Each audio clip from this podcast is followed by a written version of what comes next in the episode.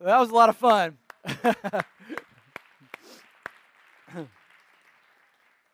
well, they didn't hire us, so we still are working here, first of all. That's a good thing. Although after today, I don't know. Um, one thing you've learned today is uh, uh, I don't look very good in a top hat, right? My little peanut head just doesn't work for that. I don't, I don't know. But hey, welcome to VIP Weekend, guys. We put a lot of emphasis on today because we want to welcome you who are guests today. And we want to say we're just glad you're here and we're so honored to have you. And so we put a lot of effort just to make it as fun as it possibly can be. And right now, the uh, performers are over with the kids and they're doing all kinds of fun things with them. And then in between worship services, they're going to be over here in the coffee area. And uh, so, those of you adults who want a balloon animal or something like that, you feel free to go over there and, uh, and to, to do that here in a little while.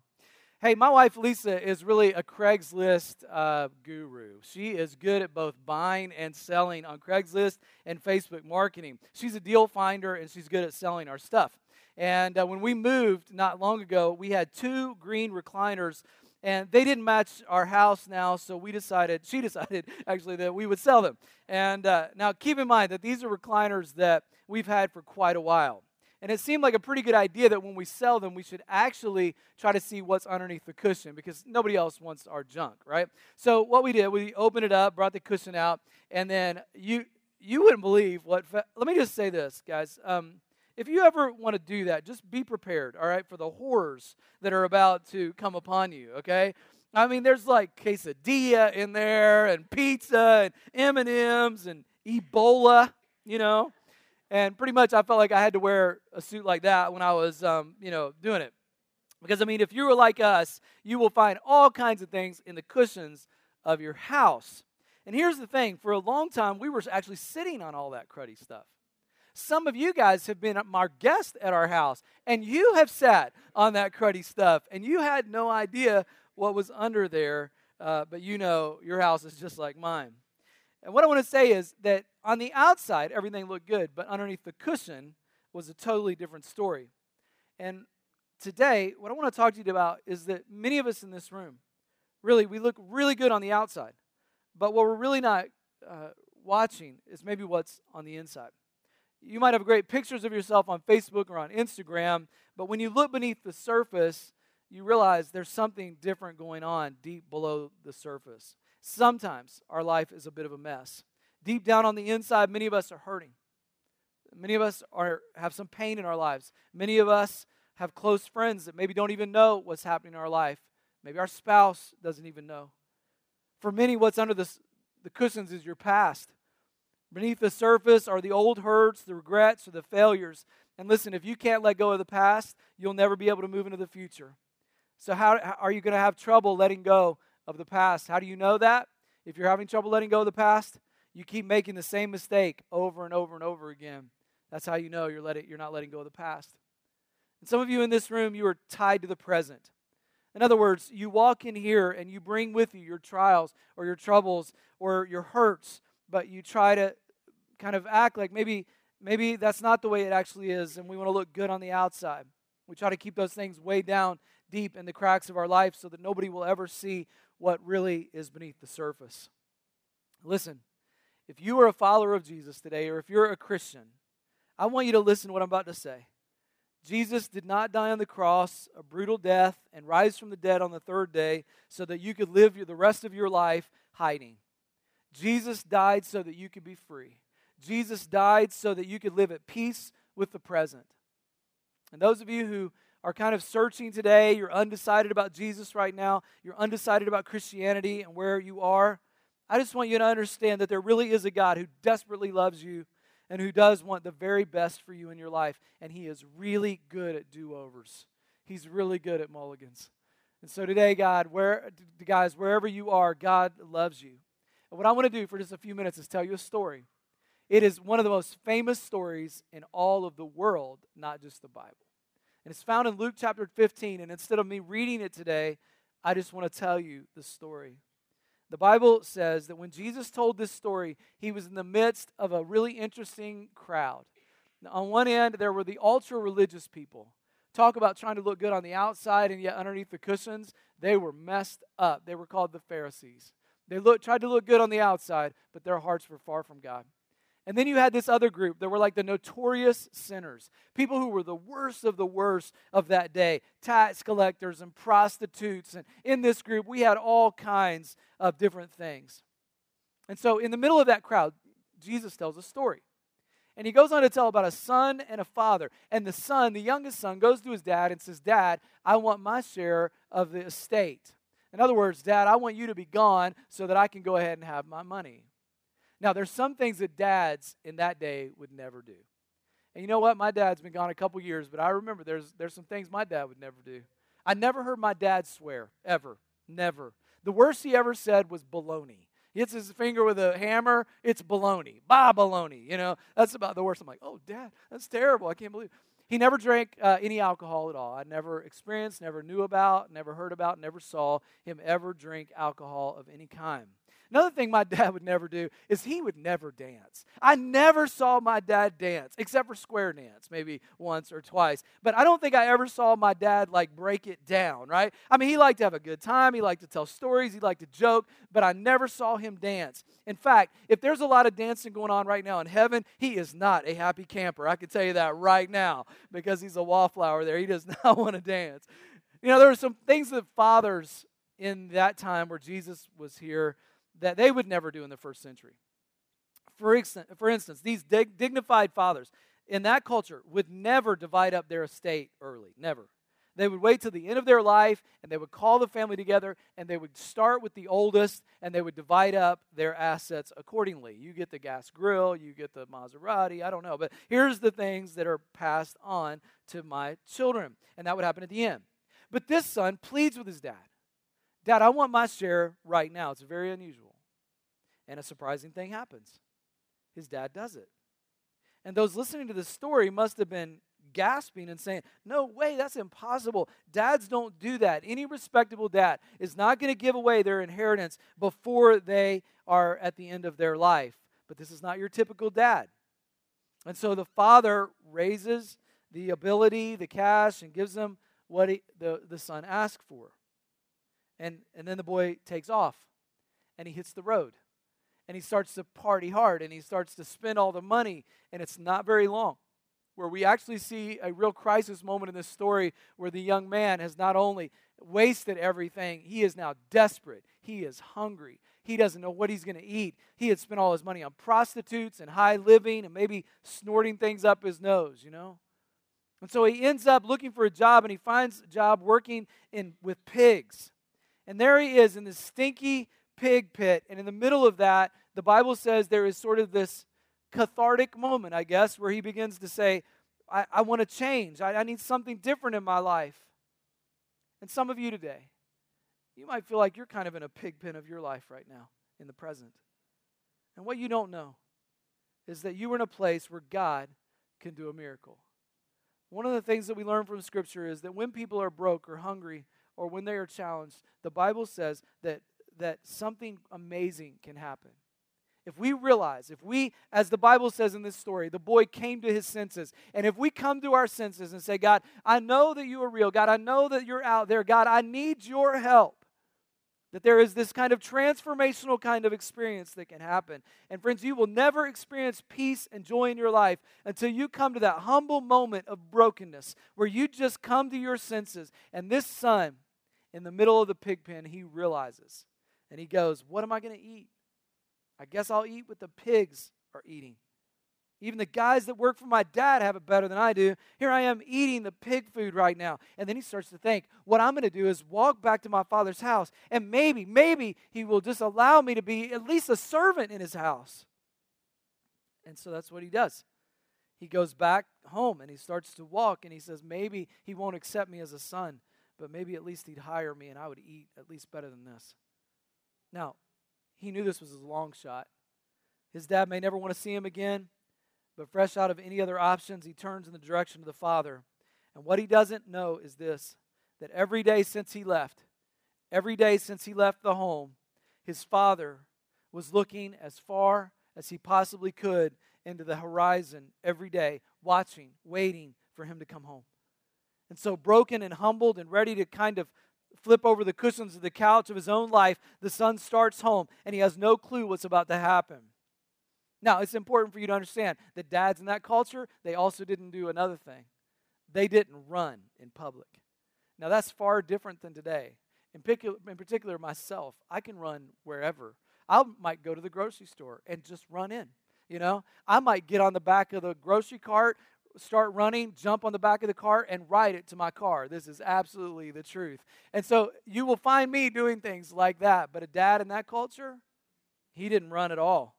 In fact, it's very hard for them to understand in this story the people that Jesus is telling the story to because they would have never seen a dignified man like that in that culture running.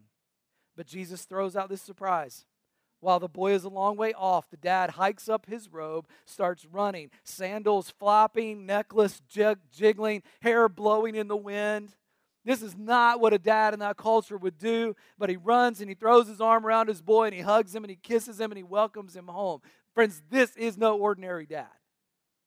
And friends, if you remember nothing else that I say today, I want you to remember this right here. If you will just stop running, God will run to you. And when you are ready to stop running in your life, God will run to you. There's another thing that a dad in that culture would never do. He would never throw a party for a son who had made such a mockery of his name.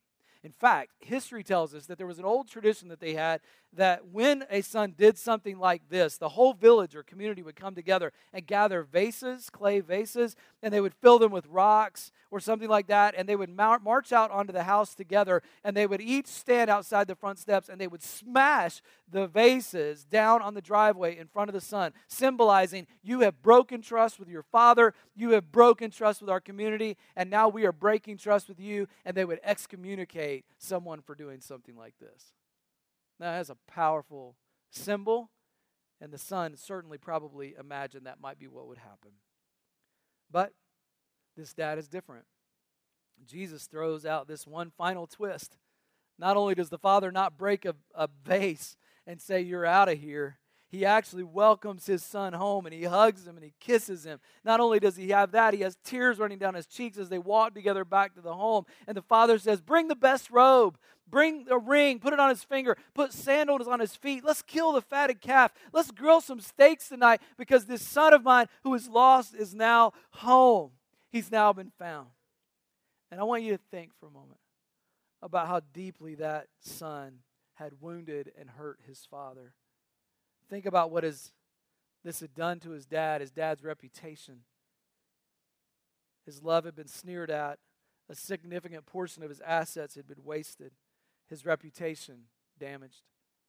But here's the point when we have junk beneath the cushions of our lives, when we expect that God the Father wants nothing to do with us, when we expect rejection, our Father is different. He specializes in transformations. He specializes in taking our junk and transforming it into something useful and beautiful. And here's what I want you to know today these, these, these truths about this story. Just four of them. Here's one of them. I want you guys, all of you, to know whether or not you're a Christian or whether you're searching for the first time, God loves you even when you make unwise choices. Anybody in here ever made an unwise choice? Something you look back and go, I wish I hadn't done that. Big mistakes, little mistakes.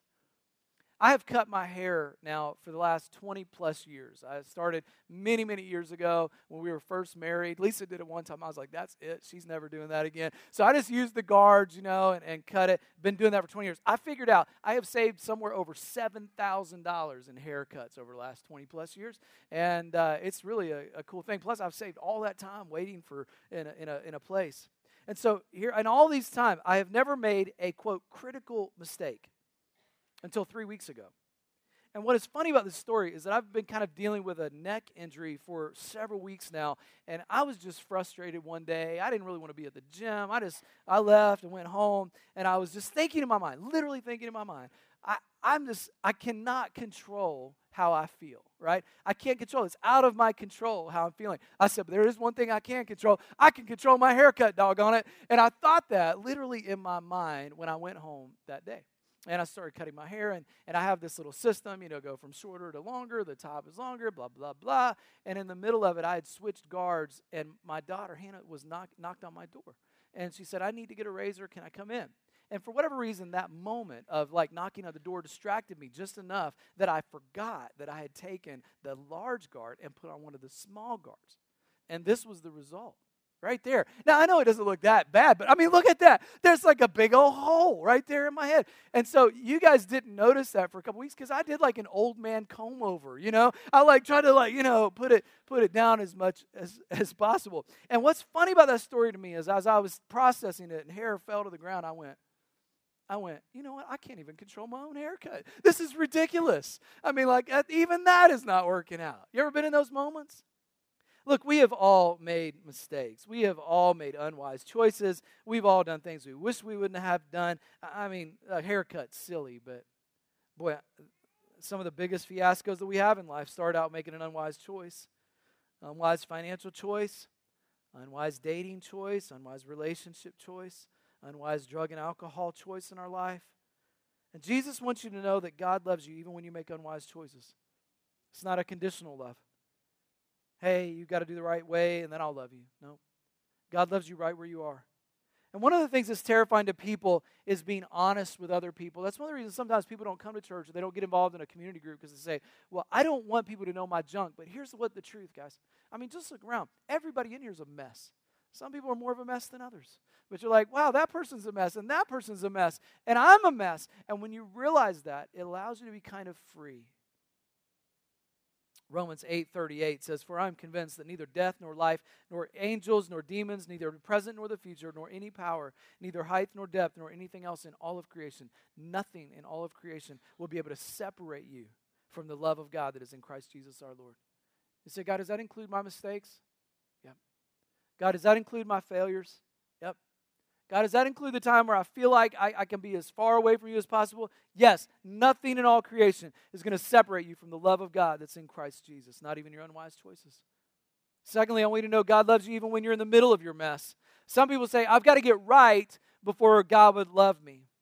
But Jesus stands eyeball to eyeball with these notorious sinners in this story that day who have fallen again and again and again in their life, these scandalous sinners in the crowd. And Jesus announces to everybody that will listen anybody who has some failure in your life moral failures, financial failures, marriage failures, business failures, parenting failures God loves you right where you are. He's the Father in the story who runs to you. And people think when, when God thinks about them, they think, well, God must be deeply disappointed in me. But, friends, that is not the nature of God. The whole point of the Bible and the story of God is that He already knows your messy life. He already knows how messy it can be. He already knew how messed up the messed up decisions you'd make, and He loved you anyway. He actually came to this earth with full knowledge of your failures. Don't believe me? Listen to what Paul says. But God demonstrates His own love for us in this while we were still sinners, Christ died for us while he knew your mess, while he knew your failings, while you were in the middle of the junk, God loved you so much. He didn't wait until you're perfect. He had full knowledge of your life decisions, and He came anyway. In fact, that's the reason that He came. So don't ever think that you're so deep in your pit that God is not yet deeper still. God loves you even while He waits for you to come home. Some of you are in a pig pen right now, and you think, I can't go back. And in fact, um, I don't know if I ever can. But I want you to know God loves you even while you're there, even while you're away from Him, even when you are in the pig pen. He loves you and He waits for you to come home. Jesus wanted everybody in the story to hear that the Son, while He was a long way off, the Father was still searching for the Son, still waiting for the Son, still longing to see His Son. 2 Peter chapter 3 verse 9, Peter writes, God is patient with you, not wanting anyone to perish, but everyone to come to repentance. God wants every single person to come to repentance. How many of you are parents or have been parents of teenagers? Raise your hand real high and real proud. Oh, bless your heart. Bless your heart, guys. Um, no, I, I actually love this age of our kids' life, but uh, but when they start driving, this is a little bit nerve wracking, right? And especially the first time they go out on their drive, you know, you're not sure, and and uh, and and some parents buy their kids a, a new car. We don't do that, by the way. I, I, bought a car years ago, a 2001 Chevy Impala. I put money into it over the years, and Benjamin, when he drove, he got to drive that car. And I was like, "What am I going to drive?" I said, "You're going to drive that Impala." And then he's like, "Oh, oh." She's like, "I don't know if I want to do that," but the license came, and she's like, "Oh, I'm happy with it. Great, great." Becca's like, "What am I going to drive?" I've got this old minivan actually that we used to drive. It's got the name Rebecca on the back of it from her old dancing days. I'm like, "Baby, that's your minivan right there." She's gonna be sporting minivan, right? And she's like, "Well, what if that don't work out?" I said, "You drive the Impala." And Jason's like, "What am I going to drive?" I said, "If that, as long as that Impala's running, you're driving it, brother. You know, that's just the plan." Why?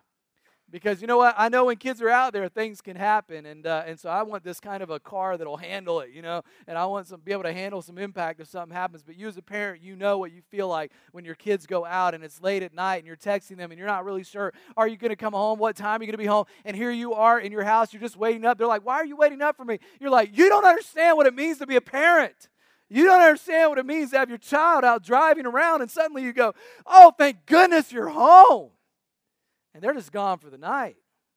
Imagine this dad who just waited every day, every night for his son as he is wasting money. And here's what I want you to know God is waiting for you to come home, patiently waiting for you. He waits for you to stop running, and when you do, He's ready to run to you.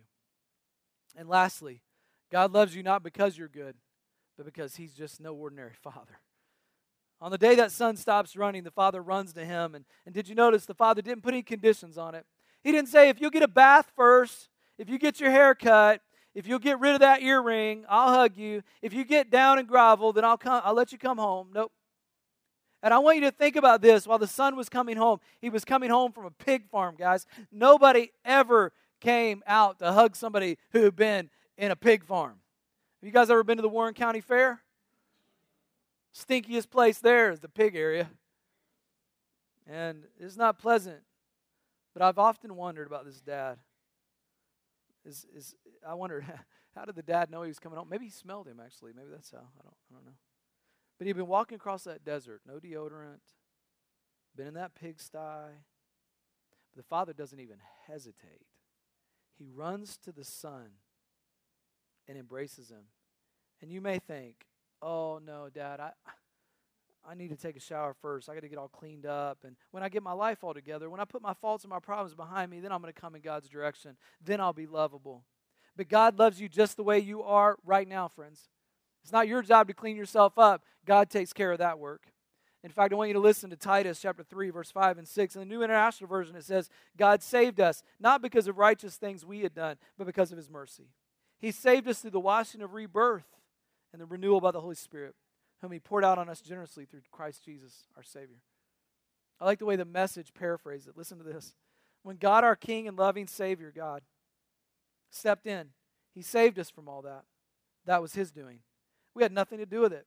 He gave us a good bath. And we came out of it new people, washed inside and out by the Holy Spirit. Our Savior Jesus poured out new life so generously. God's gift has restored our relationship with Him and given us back our lives. And there is more to come an eternal life. You can count on that. I love that idea of like God gave us a good bath, the washing of renewal. And some of you have experienced that renewal. You know what I'm talking about today because you came to God in absolute, utter mess, and God has transformed your life. Because remember, we do serve the God of of great transformations. And today, don't ever think that you are too far away or too far gone or too messed up or too dirty to come back to a relationship with Jesus. I think when Jesus finished this parable, I think everybody around was probably a little bit shocked. The Pharisees were angry. How could he say that God will wash and clean you up? I mean, how would he say things like this? Doesn't he understand the only way you're good is if you're a good person, you make good deeds? And the sinners must have been like, oh man, that's the kind of father I want to know. There's an old Spanish fable about a father and son who had a real falling out with each other. Words were said, there was big wounds going on, and, and so the son left and disappeared, and his father was desperate to find him. And he searched for him, and he looked everywhere he could, and he couldn't find him anywhere. And so finally, he put an ad in the Madrid newspaper that just said, Dear Paco, please meet me this Saturday in front of the newspaper office at 12 o'clock noon. All is forgiven. I love you, your father. And on Saturday at noon, the fable goes, hundreds of men named Paco showed up just to be loved, desperate for the love of a father that says, All is forgiven. Let's just start over. Friends, we all want to be loved. And the reason we put so much effort in today is to make it clear that God loves you. The greatest of all time is not P.T. Barnum, it's not a movie. It's Jesus of Nazareth who came to the earth to die for you while you were still a mess. That's the truth of Scripture. And so, all of you today need to know how important you are to God. It wouldn't have mattered if you were the only person on the face of the earth. God still would have come and given his life for you because, not because you deserved it, but because God in his grace said, I love you that much. I don't know about you, but that is a story that never gets old to me. And those of you who have kind of walked away from God, you need to spend the next time. We're actually going to sing a song from the movie, but it's a song called From Now On. It was kind of a realization song in the movie The Greatest Showman, where he realized kind of what he had been neglecting in his life and the fact that he needed to get back and do what he felt like he was called to do. And today we're going to use that song as a way for us to say, we need to get back in a relationship with God from now on, from this moment on, no turning back. And we're going to do that today. And as we do it, I want you to kind of personally just internalize and think, I have some work to do with God. God's got some work to do on you. If you want to make a first time commitment to Christ, I'm going to be waiting right down here. And we can talk about that. What does that mean? To confess Christ as Lord and believe Him in your heart and then be baptized into Christ. And I would love to sit down and talk with you about that and pray with you about that. But some of you guys, the rest of you, you may just want to come back in a relationship with God and say, God, I'm sorry. God, I want to be back in right relationship with you. Use this time as a time of prayer. God, we thank you for your love for us. Thank you for this special day. Thank you for allowing us to have fun and realize that church doesn't have to be boring and, and we can have a good time and, and it's okay to laugh and it's okay to enjoy each other. And uh, God, that's actually the heart of God, that we would enjoy the life that you've given us. And God, I pray for this moment, a spiritual moment, as people really process through where are they in their relationship with you. God, we love you. We thank you for being that Father who runs. In Jesus' name.